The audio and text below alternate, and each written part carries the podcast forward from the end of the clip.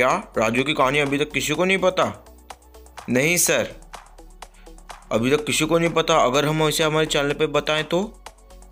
Yes sir जल्दी से जल्दी उसे कांटेक्ट करो। यस सर हम जल्दी से जल्दी उनको कांटेक्ट करेंगे।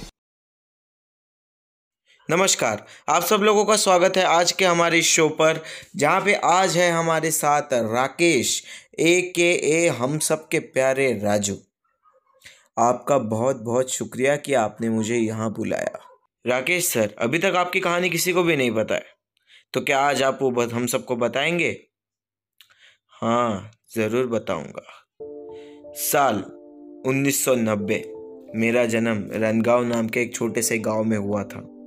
मेरे पापा एक प्यून और मेरी माँ लोगों के घर घर जाकर बर्तन मांजती थी। दोनों मेरी पढ़ाई के लिए खून पसीना एक करते थे। माँ कहती थी, पढ़ेगा तो ही बढ़ेगा। फिर भी मैं, पढ़ाई में एवरेज ही था। फिर एक दिन मुझे एक्टिंग के बारे में पता चला और पता चला कि स्कूल में एनुअल डे भी होने वाला है और उसमें एक्टिंग के लिए एक्ट्रेस को भी ढूंढा जा रहा है। तो मैंने अपना नाम दे दिया और तब मैंने सबसे पहले एक्टिंग की थी अपने स्कूल एनुअल डे में।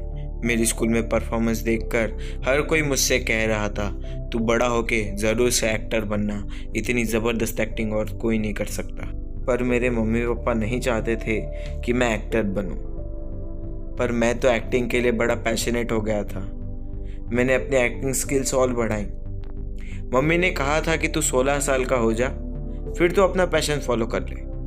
हमें कोई एतराज़ नहीं होगा। जब मैं 16 साल का हुआ तो एक छोटा सा लड़का चला गया सपनों के शहर मुंबई। हज़ार से भी ज़्यादा ऑडिशन के बाद मुझे एक अच्छी मूवी मिल गई थी, जिसमें मैं विलन के बड़े भाई का रोल कर रहा था। पर जैसे ही एक दिन मेरा शूट ख़त्म हुआ, मुझे एक चिट्ठी आई। चिट्ठी में लिखा था, तुम्हारी माँ नहीं रही। मेरे पैरों तले ज़मीन ही खिसक गई थी। मैं दौड़ा दौड़ा अपने गाँव गया, जैसे ही माँ की आरती देखी sir sir sir sir sir sir sir भावुक मत होइए सर पानी दो रे, पानी दो सर को पानी दो.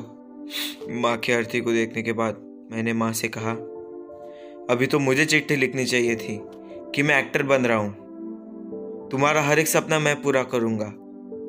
पर तुमने ये क्या कर दिया? तभी पिताजी मेरे पास आए और बोला हिम्मत रखो बेटा। तुम्हारी माँ तुम्हें रोज याद करती थी। तुम सुरक्षित रहो इसीलिए रोज मंदिर जाके प्रार्थना करती थी। और कल भी वो मंदिर में ही थी। पता नहीं कैसे उसका सीढ़ियों पे से बैलेंस चला गया बेटा। और, और वो उधर से इतनी ज़ोर से नीचे गिरी कि हॉस्पिटल ले जाते ले जाते उसकी मौत हो गई बेटा। माँ मैं तुम्हें वचन देता हूँ। इस इंडस्ट्री का सबसे बड़ा एक्टर बन के मरूँगा।